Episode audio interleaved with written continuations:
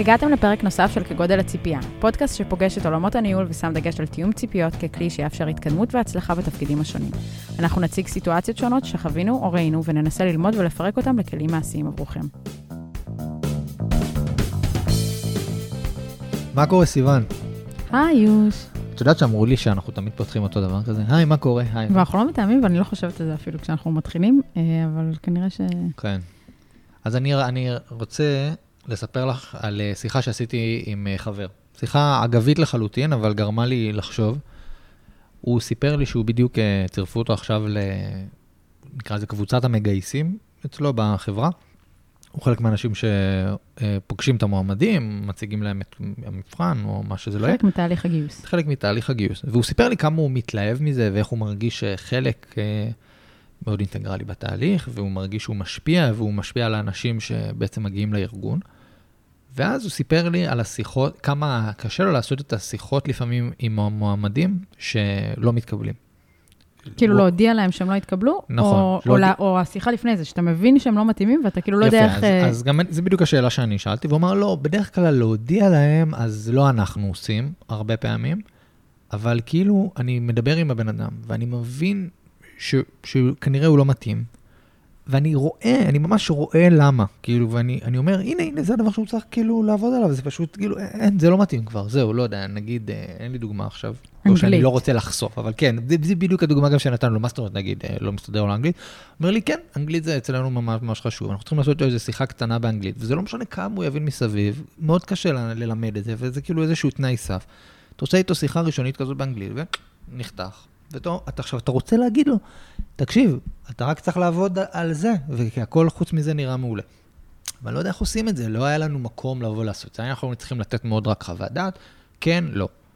אז יז, הוא יזם שיחה עם, אה, עם המגייסים אצלו ועם אה, האנשים שאחראים על התהליך, והם הגיעו למצב שהם ממש ממלאים על כל אה, מישהו שבא לגיוס, הם ממלאים עליו... על כל מועמד. כן, ממלאים עליו איזשהו אה, טופס במערכת, זה לא איזה טופס, יש להם מערכת אה, גיוס, והם ממלאים בדיוק לפרטים מה הדברים שהוא היה טוב, מה הדברים שהוא לא טוב, והם בנו, לא, לא פלטפורמה, אבל שהם מודיעים לו על זה שנגיד הוא לא עבר, נותנים לו את האפשרות ואומרים לו, אם אתה מעוניין... הם כאילו יצרו template שמודיע, template מייל או לא משנה מה, איך הם מודיעים במייל? אה, נגיד. איזשהו template שמודיע, ואז מה הם הוסיפו שם? הם הוסיפו ממש לינק. אני לא יודע אם זה לינק. אוקיי. או שהם השאירו שם טלפון, שאם המועמד מעוניין לדעת למה... כאילו לקבל אה, פידבק. לקבל פידבק, כי לא כולם גם, אה, לפעמים חלקם נרתעים, אבל אם הוא ממש מעוניין לקבל פידבק על מה, מה היו הפערים, יש לו איך. וממש, הם, הם, הוא אומר שהם מאוד מאוד משקיעים בלכתוב את הפידבק הזה. זה מפתיע אותך? זה, זה נפוץ, לא, לא נפוץ? אני חושב שגם אצלנו, בגדול אנחנו רושמים, אה, או היינו רושמים בדיוק כל אחד אה, למה כן, למה לא. אני חושב שפחות היינו אבל שמים על זה אה, דגש. כאילו שאנחנו היינו מעבירים, כשאני הייתי יושב עם אנשים כדי, לא יודע, לעשות להם, אה, להסביר להם איך הם צריכים לעשות גיוס למועמד, זה לא, זה לא היה הדגש. כאילו, תמיד הסתכלנו על הדגש מהמקום של, אוקיי, היינו מועמד, אנחנו צריכים לדעת איך לסנן טוב, אנחנו צריכים להיות יעילים, שהפאנל יהיה יעיל, שאנחנו צריכים... זה, כדי לא לבזבז הרבה זמן אצלנו, כי אנחנו צריכים לגייס את האנשים הכי טובים. למה אבל? למה אתה צריך לגייס את האנשים הכי טובים? אם יהיה, אם יהיה מישהו שהוא פחות טוב, פחות מתאים, מה יקרה? זה יפגע בנו. מה זאת אומרת? כחברה, כי אנחנו רוצים את האנשים הטובים להצליח ולהתקדם קדימה. אני גם אגיד יותר מזה, שאם זה מיס-הייר, זה הטייטל שבסוף ניתן למישהו שגויס ואחרי שלושה חודשים הבינו שלא, אז העלות והתפעול והזמן, עיבוד זמן האנשים שהכשירו, ואפילו הטראסט של האנשים בתוך המערכת שגייסו מישהו לא נכון, הוא מאוד מאוד גבוה, והוא משהו שחברות, כולל אותנו, מנסות להימנע ממנו בכל מחיר.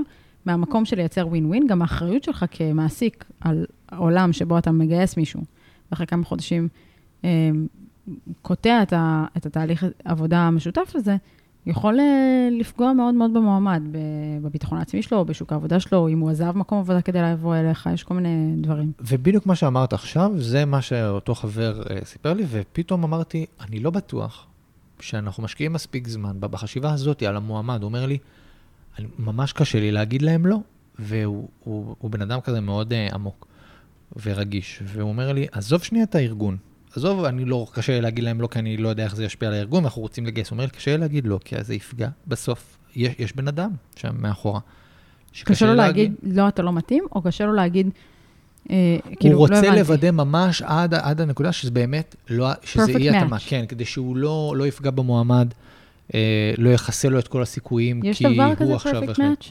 רגע, קודם כל חשוב לי להבין באיזה שלב הוא בתוך שרשרת הגיוס. בראשון.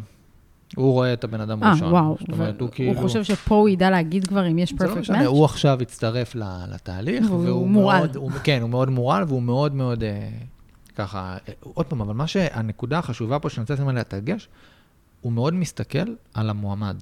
נכון, כמובן שיש לו את הלויאליות לחברה, והוא רוצה לגייס נשים, אבל הוא כאילו אכפת לו מהמועמד, גם הוא אומר אחרי זה, אני אגיד לו, לא. מה הוא מעניין שלכם יחשוב? את השיחה הזאת השבוע, כי בדיוק השבוע אני שלחתי לך את הפוסט ואת הטקסט ש... אה, שלך למישהי מקהילת ה-HR שלנו, אה, לגבי חוויות אה, גרועות בתוך תהליכי גיוס. וזה נוס... נהיה נושא. עכשיו זה שוק של מעסיקים יותר, של... יותר מאשר של עובדים, מה שעד לפני שלושה-ארבעה חודשים לא היה המצב בכלל.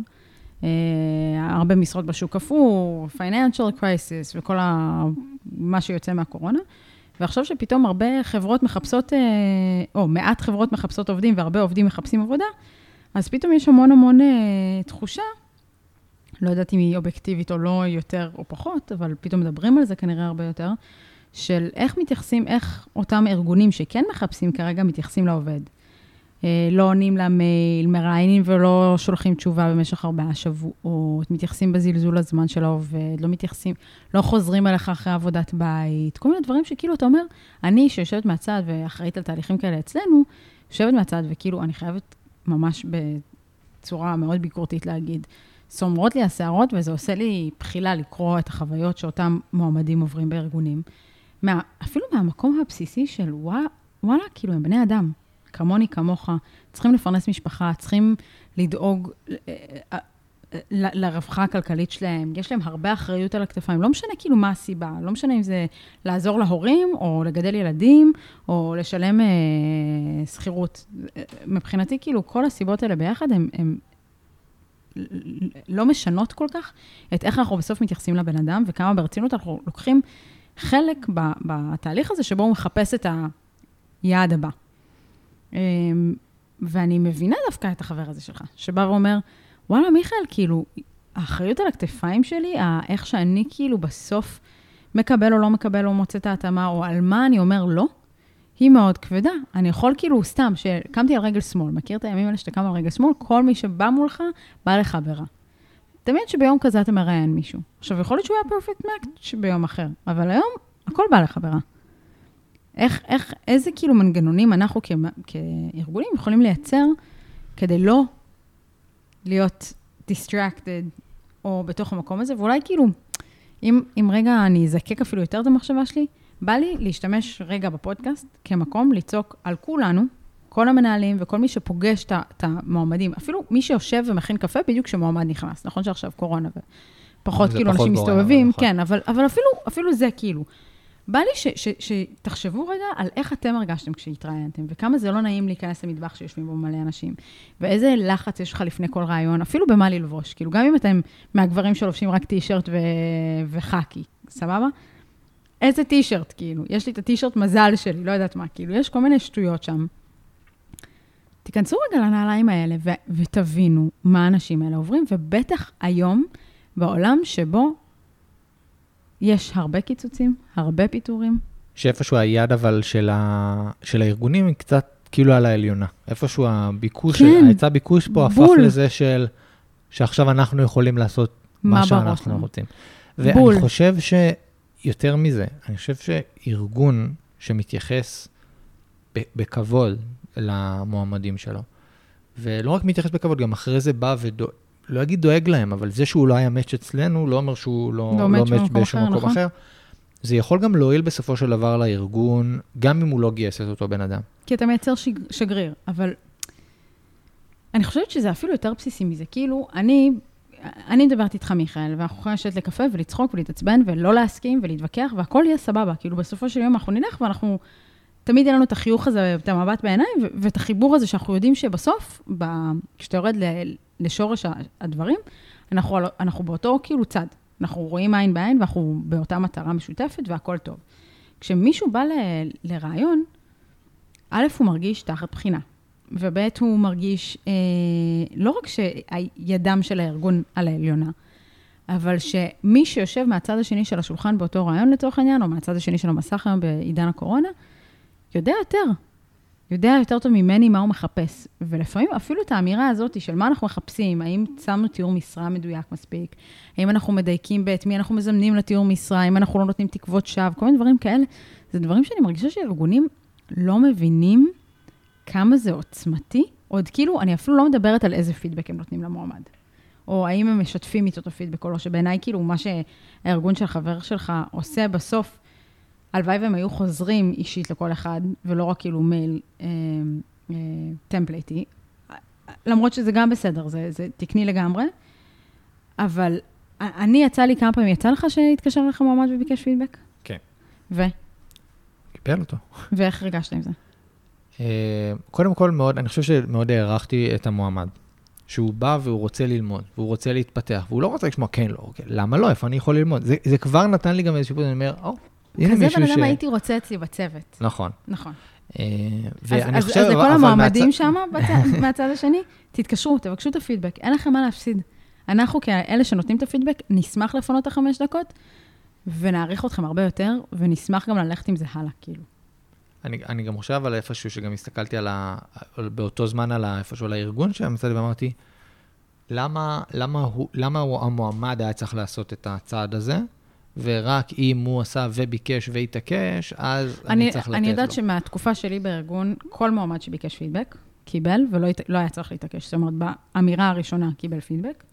לתמיד, לפעמים, לתמיד, לפעמים הפידבק לא היה לרוחו. זה בסדר, זה אני בסדר. לא יכול... זה בסדר, כאילו, לא תמיד הסכימו איתי, לפעמים אמרו לי, לא ראית, לא הבנת נכון, לא, לא משנה מה. אני חושב שאגב, הרבה ארגונים, או אפילו אנשים ספציפיים, נרתעים מזה. כאילו, שאתה בא ואתה אומר, זה כאילו סוג של, רגע, תסביר לי למה לא. אני עשר שנים בעולמות הגיוס. פעמיים יצא לי מישהו שלא הסכים. עכשיו, פעם אחת זה היה משהו מאוד טכני, אוקיי, כאילו, אז נסכים שלא נסכים, כאילו, סבבה. ופעם שנייה זה היה מישהו שאני אגיד את זה בצורה גסה ולא נעימה, אה, שפשוט נוהל על ידי האגו. ונורא רצה להוכיח שאנחנו טועים בתהליך. אה, וזה שלא.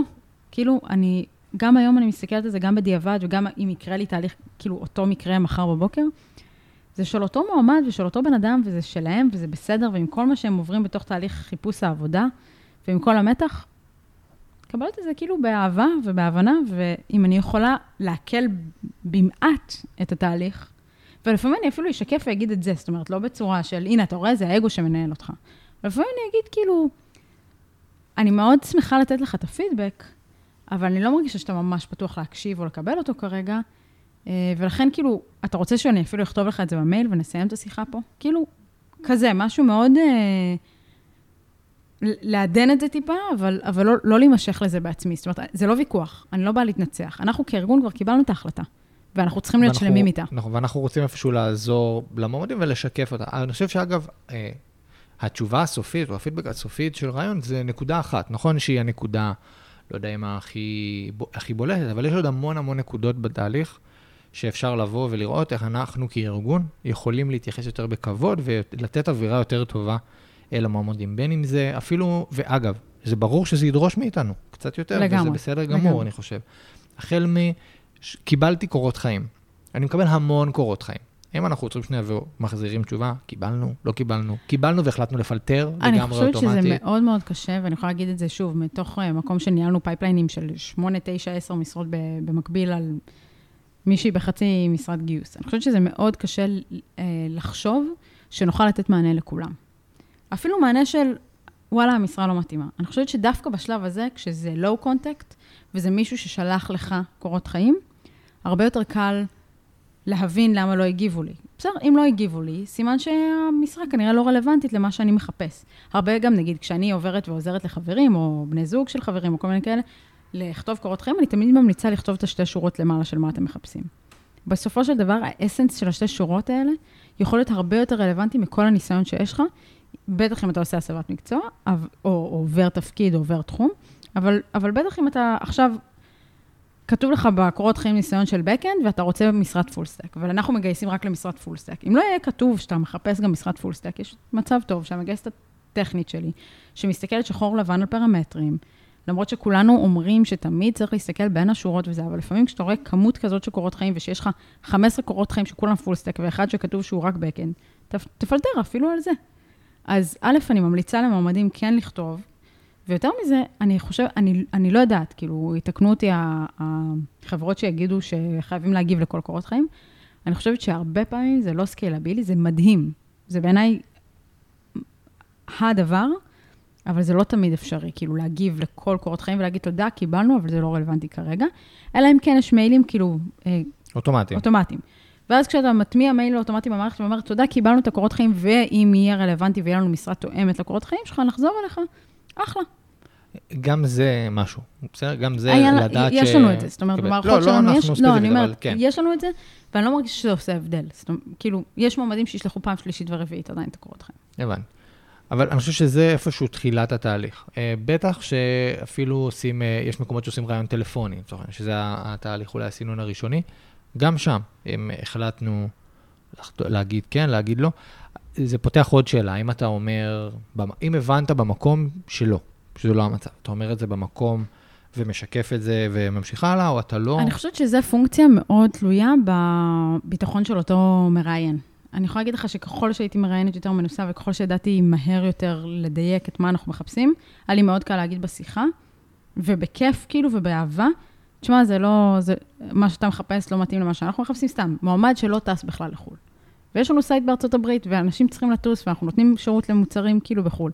מועמד שאומר לי, סיוון, תשמעי, אני לא עולה על מטוס, אני לא משאיר את הילדים בבית, וזה בסדר גמור שהוא אומר את זה והוא שקוף עם זה. אבל אה, זה, לא, כאילו, אני גם מהצד השני משקפת מאוד מהר שזה משהו שנדרש, גם אם זה פעם בשלושה חודשים, זה משהו שנדרש בתפקיד. אני אומרת לו, יש יכולת שאתה תוכל להתגמש, יש פה, יש שם, הוא אומר לי, לא, אנחנו מסיימים את השיחה באהבה ו- וכאילו בחיוך. נכון, אבל זה הדוגמאות הקלות, אני חושב, שבסוף אנחנו מבינים למה זה חוסר match. לפעמים יש ממש מבחנים טכניים בטלפון, שאתה אומר, לא. אני חושבת שככל שאתה מנהל, וזה הניסיון שלי עם כל המנהלים שאי פעם עבדתי איתם, ככל שאתה מנהל שיותר מנוסה, לאו לא דווקא בעולמות הניהול, בתהליכי ראיונות, ככה יותר קל לך גם לקבוע יותר מהר וללכת עם ה-gut feeling. הרבה אה, מראיינים, בטח טכניים, אה, קשה להם ללכת עם האינסטינקט. זאת אומרת, אם נכנסים לחדר ויושבים עם מישהו 20 דקות, הוא יודע בסדר, לא מצוין ולא רע, הוא יודע בסדר, אבל להם בבטן ברור להם שכאילו זה לא יעבוד. הם לא יודעים להגיד למה, והרבה יותר קשה להם ללכת עם האינסטינקט הזה. גם הרבה יותר קשה להסביר, וזה בדיוק המקום שאם עכשיו המועמד יבקש פידבק והוא יגיד, רגע, אבל עניתי על הכל נכון בסופו של דבר, אז למה לא? מה. נגיד, מה נגיד לו? יש לי תחושה שלא תצליח. אולי, ואם תסביר לו שמבחינתך הוא ענה נכון על השאלות, אבל הדרך חשיבה שלו ודרך הפעולה שלו, וזה שהוא היה נגיד מאוד אגרסיבי ומאוד אה, אה, ניסה לעשות את הדברים רק בדרך אחת, למרות שהסברת לו שאנחנו בארגון מסתכלים על הפתרון הארכיטקטוני בצורה אחרת. אז אני, אני חושב שפה מגיע המקום של הניסיון, לדעת, נכון. ואת בעצם... מה שעשית פה זה סוג של לקחת את ה-gut feeling וניסית לדוב, ולהסביר אותה במילים, מה גרם לזה שזה הרגיש לא טוב. נכון, ואני חושב שעוד פעם, אנחנו כמראיינים ואנחנו כארגון לא יכולים להסתפק ב-gut feeling, ולא נראה לי. למה? אבל אני חושבת שזה גם אנחנו כארגון כן דורשים אחד מהשני בתוך הארגון. כשאני באה ואני אומרת לך, מיכאל, היה לך שלושה רעיונות היום מהחייו, ואתה אומר לי, אחד לא עבר כי לא היה טכני, לא היה מקצועי מספיק, ועוד שתיים לא עברו כי לא התאים. תמיד תבוא השאלה הממשיכה, למה לא התאים? איפה? כאילו, איך? עכשיו, לא מהמקום של אני בוחנת אותך ורוצה לערער על ההחלטה שלך, אלא מהמקום של אני באמת רוצה לרדת לשורש העניין של האם המחשבה שלך ומה שמנחה אותך בתוך תהליך קבלת ההחלטות הוא מדויק ונכון, א', וב', אני גם אגיד שככל שאתה עובד עם אנשים על אותו אה, תפקידי גיוס יותר זמן, מאוד קל להסתנכן ולהבין. ובמילה אחת לפעמים מספיק שתגיד לי, הוא לא התאים לקבוצה שאנחנו מגייסים אליה. זה לא, זה, ואני אלך רגע למושגים אפילו יותר רחוקים. אמ, בזמנו דיברנו פה על הספר רדיקל קנדר, ואחד התרגילים שעשינו בעקבות הספר הזה, זה אה, מיפוי של הצוותים שלנו לפי סופרסטאר ורוקסטאר, למי שמכיר. ומספיק לי לפעמים שמיכאל יגיד לי, שומעת, אני מחפש עכשיו איזה רוקסטאר כזה, שיהיה מישהו שיהיה העוגן בצוות, והוא פחות, הוא רוקסטאר שיהיה פה שנה, שנה וישתעמם, ואני אבין בדיוק למה אתה מתכוון, כשאתה אומר לי, הבן אדם לא מתאים לי, וזה גם לא יתאים לבן אדם, על אף שהוא מקצועי מספיק. ומה שחשוב לעשות, זה לעשות את זה בנועם ובאדיבות ובכנות אמיתית, ולהסתכל על הבן אדם בלבן של העיניים ולהגיד לו, שומע? אתה אחלה. אבל זה פשוט באמת לא מה שאנחנו צריכים כרגע. הרי גם אני כמועמדת לא רוצה להיות במקום שאני over qualified, או לא מתאימה, או רואה את עצמי שם לחודשיים, שלושה. לא, אף אחד מאיתנו לא רוצה לעשות shifting כאלה. יש סיטואציות מאוד מאוד ספציפיות בחיים, שאפשר להיכנס לתפקידים זמניים ולהגיד, סבבה. רוב האנשים לא מחפשים את זה בחיפוש עבודה. ואני חושב אבל שאם עכשיו ניקח את זה אבל צעד קדימה ונראה איפה בסופו של דבר אנחנו כמנהלים ואנחנו כארגון יכולים, זה יכול לבוא ולגעת בנו, זה בסופו של דבר, הדבר הזה יכול להשפיע על הארגון, הוא יכול להשפיע לטובתנו, כי אנחנו, כמו שאמרת, ציינת שם לפני את המילה הזאת, אנחנו יכולים לייצר אצלנו שגריר לארגון, בן אדם שבא, שנכנס בתקופת הלפני קורונה, בסדר? נכנס ושואלים אותו מה שלמה, ומציעים לו קפה, ונותנים לו הרגשה שהוא רצוי. ואפילו וש... אפילו אם המנהל מאחר כמה דקות, והוא יוצא מהחדר ואומר לו, שומע, אני באמצע שיחה חשובה, אני יכול לאחר חמש דקות, זה בסדר? כאילו, יש לנו חמש דקות buffer אחרי זה, או עשר דקות buffer? אני אגיד לך, כן, בכיף, ובזמן הזה, שתיים, שלושה אנשים באמצע ניגשים, שואלים, אה, מאיפה אתה, מה, כאילו, מייצרים small talk כזה נעים, חיובי, או בדיוק מדברים על מכוניות ושואלים אותו מה דעתו, ו... כן, זה מייצר... אה, להגיע למקום, זה גם, א', זה גם מוריד מהלחץ של הריאיון, סתם לפרוטוקול, אבל אתה, גם בתוך רעיון, גם כשנכנסים לתוך רעיון, לזכור שאתה, להבין שנייה את הסיטואציה. הבן אדם שמולנו הוא בן אדם שהוא כנראה בלחץ, ולנסות להקליל את האווירה. ו... לשאול אם, שאלת אותי, אמרת לי, יש לנו הרבה מקומות שאנחנו כארגון יכולים לבוא לטובת, או לצד, וזה ידרוש מאיתנו מאמץ. אז בדיוק הדוגמאות שאתה עכשיו נותן, זה, זה המקומות שאנחנו כארגונים יכולים לעשות מעבר. להקליל, לייצר small talk, לשאול אם רוצים לשתות משהו, להביא כוס מים לאותו מועמד, שיהיה לו על השולחן, גם אם הוא אמר עכשיו שלא. להדליק מזגן או לכבות המזגן. היה לי מועמדים אה, אחד מהם אה, עובד אצלנו בחברה ועד היום בקיץ מסתובב עם מעיל. שמו שמור במערכת, אבל uh, במר... ברעיון איתי אני תמיד מדליקה מזגן, כי לי תמיד קר, ואני יושבת עם שמיכה. Uh, והוא מסתכל עליי, ואני אומרת לו, uh, זה בסדר שאני מדליקה מזגן? אתה מעדיף? הוא אמר לי, לא, אני מעדיף בלי. והשאלה הקטנה הזאת, לי לא לקחה כלום, אבל במקום שהוא יישב ויקפא מקור, וכאילו המוח שלו יהיה במקומות אחרים. Uh, איזה שעות אנחנו עושים את הרעיונות? האם אנחנו גמישים בשעות? האם אנחנו יכולים לעשות בבוקר מוקדם, אחרי העבודה, בערב מאוחר? כל מיני דברים כאלה שהם יכולים לפעמים להיות כאילו ממש ממש ממש קריטיים למועמדים, ולא מהמקום של הם מפונקים, מהמקום של הם לא יכולים להגיע בשעה אחרת.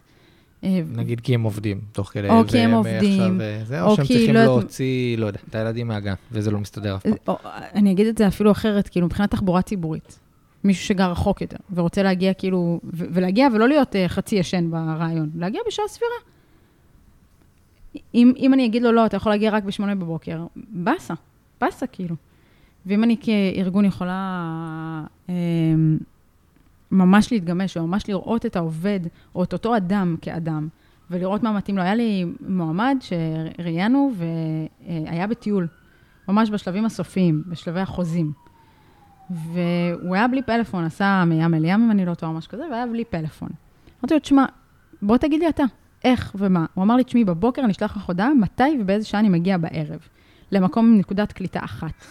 תקשיבו, שמתי לעצמי זימון בשעון, ביומן, והתקשרתי בדיוק באותה שעה. הוא חיכה לטלפון, אני ידעתי שהוא יהיה זמין, הסתנכרנו, הוא שאל שאלות, לא סגרנו באותו יום כלום, הוא פשוט רצה לשאול כמה שאלות שהן סבבה. זה גם נקודה. כמה שאלות, כאילו, כמה, כמה מקום אנחנו כארגונים נותנים למועמדים. האם אנחנו נותנים להם מקום אה, ל... אה, האם, אני, אני צוחקת פה על אה, מיכאל, הוא פשוט אה, מתרגש נורא שעושים לנו פה רעש ברקע. אבל האם אנחנו כארגון נותנים מקום לשאלת שאלות? האם אנחנו כארגון מתארים? אני, אני חייבת להגיד שאחד הדברים המעניינים זה שהרבה מועמדים שעוברים אצלי רעיון, וגם מיכאל ראה את זה כמה פעמים שהוא ראיין איתי, אני מספרת הכל על הארגון, שמה הכל על השולחן. את השעות עבודה, ואת ה תן ביס, וכמה, ולמה, ומה מצפים, וזה שיש לנו playtech ביום חמישי, ואיך אנחנו עושים את זה, ומה, וזה שאנחנו אוכלים צהריים ביחד, וכל מיני כאלה, כי אני חושבת שזה חלק מלהיטמע בתוך ארגון. וככל שמצמצמים את הפער בתחילת התהליך, זאת אומרת, לפני שהעובד מגיע, והוא מבין מה מצפים ממנו, והוא מבין כמה זה קריטי להיות חלק בתוך הארגון, אה, כך יהיה רמת הצלחה הרבה הרבה יותר גבוהה. אבל מצד שלישי של זה, אמ, זה גם הרבה פעמים מפתח להם ציפיות. אה, היא סיפרה לי כבר, היא כבר אמרה לי, היא כבר פה, היא כבר שם, האם כאילו כבר בשלים איתי לה, לה, להתקדם, ו, ו, ואני יכולה להגיד על זה שלא תמיד. אני חושבת שאני מאוד מאוד משתדלת להתנהג לכל מועמד בצורה שווה ואמיתית. ואני חושב שזה בדיוק אבל גם המקום שהרבה פעמים יצא לי לה, אה, להכיר גם מועמדים, אה, אה, סליחה, מראיינים. אני חושב שאפילו גם אני לפעמים זה קרה לי, שהמטרה שלי הייתה כמה שיותר מהר לחתוך את זה. זאת אומרת, אם אני רואה שזה לא הבן אדם... שהיית עמוס או עסוק, או שיש כן, לך משהו אם באותו אני, יום. זה, אז אני לא עושה עכשיו את כל הפיץ' הגדול של שנייה, בוא אני אתן לך הרגשה ואסביר לך וזה. מדבר איתך כמה דקות, אני מבין שזה לא לעניין, אני חותך את הרעיון. עכשיו, תדמיינו שנייה את הסיטואציה, וזה איזשהו... יש לי סיפור להזכיר לך. מאוד, אה, מה?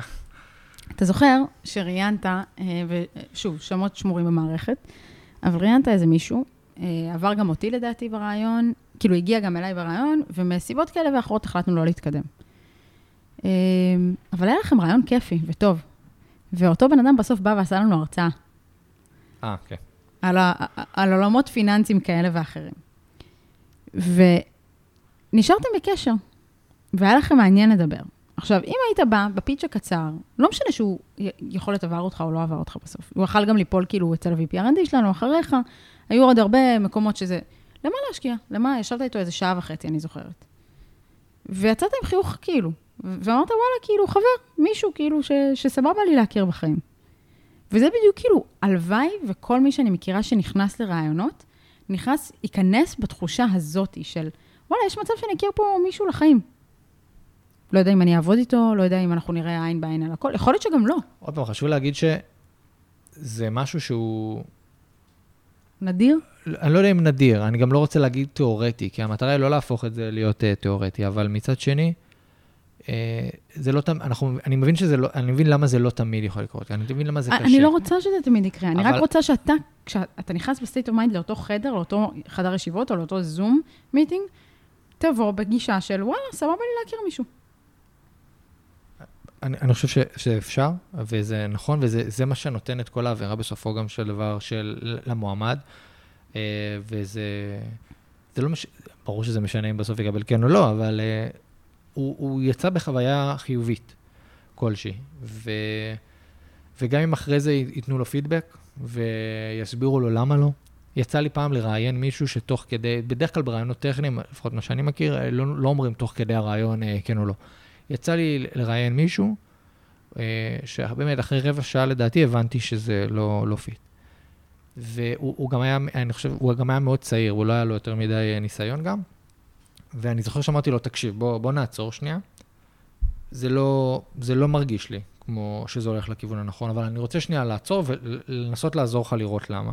וממש אמרתי לו, "אה, הנה, פה ענית לי ככה, ושאלתי אותך ככה, ואמרת לי זה, ואז הוא התחיל, זה כאילו פתחתי בפניו איזשהו וילון כזה של מאחורי הקלעים, שאמרתי לו, תקשיב, כבר אמרתי לך לא, בוא, אני, לא, אני לא צריך כאילו- להסתיר ממך עכשיו כלום, כאילו, אני לא, אין פה את הדברים, משהו, ש- בוא, בוא אני אסביר לך למה לא, אתה ענית לי ככה, הנה התשובה שלרוב הייתי מצפה, זה זאתי, וכל דבר באמצע, לא יודע, נגיד לראות את הדרך של המחשבה שלך, ולא עשית לא את זה ולא את זה, אתה מבין למה לא? אתה מבין למה זה נגיד לא נכון, ולמה ציפיתי ממך לראות את זה כאן? הוא אמר, אה, אוקיי, נכון, כאילו, הוא ממש, הרגשתי גם שהוא לוקח המון מזה. אז תארו לכם שהייתם יכולים לעשות, תארו לכם את עצמכם כמועמדים, ואיך אתם הייתם יכולים להרוויח, או איך אתם הייתם רוצים שיתייחסו עליכם. אה, אגב, יש מקומות שהם לא שחור ולבן. נגיד, אני זוכר שנתתי דוגמה למישהו ש... אה, האם זה... איך אתם הייתם מרגישים אם אחרי רבע שעה, נגיד, של ריאיון טכני? הרי ריאיון טכני, כאילו, אתה מגיע בציפייה שזה ייקח, נגיד, שעה בערך. תארו לכם, אחרי רבע שעה הבנתם שזה לא fit. אתם יכולים להמשיך לגרור את זה עוד שלושת רבעי שעה סתם. גם זה מה שמזומן ביומן, שזה אחד ה- הקווי... האתגרים. כן, כאילו, הרבה פעמים אומרים לך, אבל רגע, מזומן לי ביומן אה, ריאיון המשך, או מזומן לי ביומן זה, ואתה כאילו אומר, אני לא רוצה להגיד לו שעוד לא, כי אני רוצה להתייעץ עם מישהו, אני רוצה לחשוב בקול רם, אולי הוא, הוא עבר אותי טכנית, אבל אולי הוא לא מתאים לצוות שלי, ויש מקום בצוות אחר, כאילו, יכול להיות לזה כל מיני סיבות.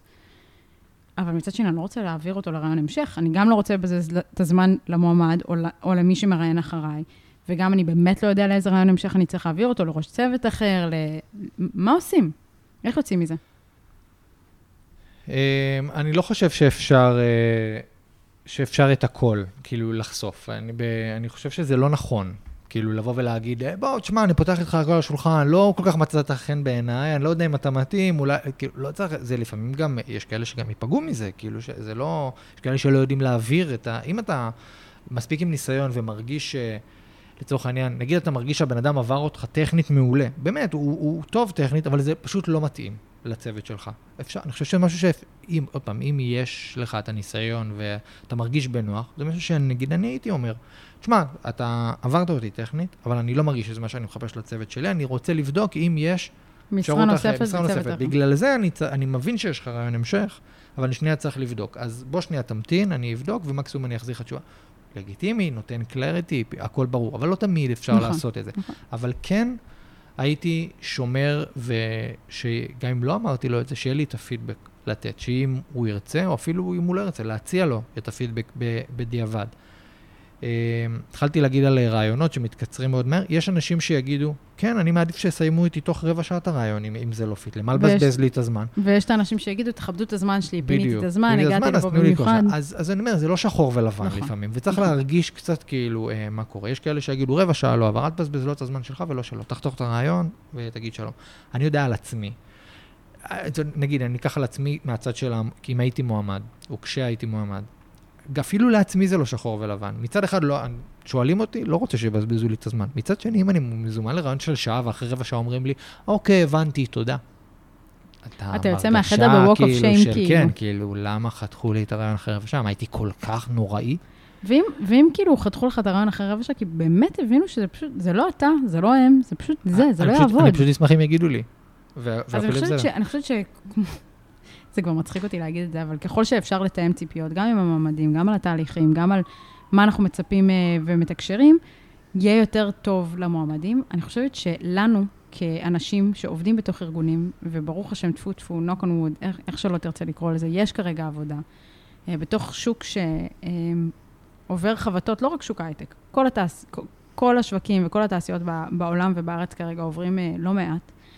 אני חושבת שיש לנו איזושהי אחריות או מעורבות, נקרא לזה, לא יודעת אם מעורבות חברתית, אבל שליחות. איזושהי שליחות שאנחנו באמת צריכים לעורר את השיח סביב איך אנחנו מכבדים, איך אנחנו עוזרים, איך אנחנו נותנים עוד אוזן קשבת, איך אנחנו שומעים מה קורה, מה עובר על הבן אדם, כשהם בתוך תהליך חיפוש העבודה. אנחנו מבינים שהם לא עוד בן אדם, לא עוד מספר, לא עוד זימון ביומן שלנו, ואנחנו באמת נותנים לזה את האטנשן שמגיע להם, מתוך המקום הזה. ואני גם לא כועסת על אלה שזה, ש, ש, שעוברים את היום הר- הרע הזה, וזה, וזה לא עובר סבבה. אבל גם אם היה לכם יום כזה, לפעמים לשלוח הודעה או מייל אחרי זה ולהגיד, "אה, שמחתי להכיר, אני פה לכל שאלה, ואם, אה, ואני לא מחפשת, אבל החברה הזאת והזאת שמעתי שהיא כן מחפשת. ואגב, זה קרה לי לא מעט, שיצא לי להפנות מועמדים בין חברות, או בין חברות שלי בתוך התעשייה, ואין, תמיד אני שואלת לרשותו של המועמד, כן, כי יכול להיות שהוא מכיר שם מישהו והוא לא רוצה, וזה דיסקרטי וכל מיני כאלה, אבל אין מועמד שלא העריך את המחשבה הזאת. את ההבנה שרואים אותו ורואים את, את מה שהוא מחפש, ומבינים שלנו זה לא מתאים, אבל אפשר להפנות אותו למקומות אחרים. אה, ואני פשוט באמת, באמת, באמת מעודדת את כולכם אה, לעזור לנו לחשוב על איך אפשר לבוא עוד לקראת מועמדים, איך אפשר לייצר את חוויית הגיוס האולטימטיבית והאוטופיה אה, בשביל מועמדים, כדי באמת להקל את התהליך עבורנו, אה, אבל הרבה יותר חשוב מעבורנו עבורם, כשהם בתהליך חיפוש. מעולה. אז אם יש לכם עוד רעיונות לאיך אפשר באמת אה, להקל על התהליך ולשפר את התהליך, נשמח אם אה, תגיבו לנו בפוסט שאנחנו נעלה את הפרק בעמוד שלנו בפייסבוק, כגודל הציפייה, ונשמע. נשתמע. תודה. ביי, יוש.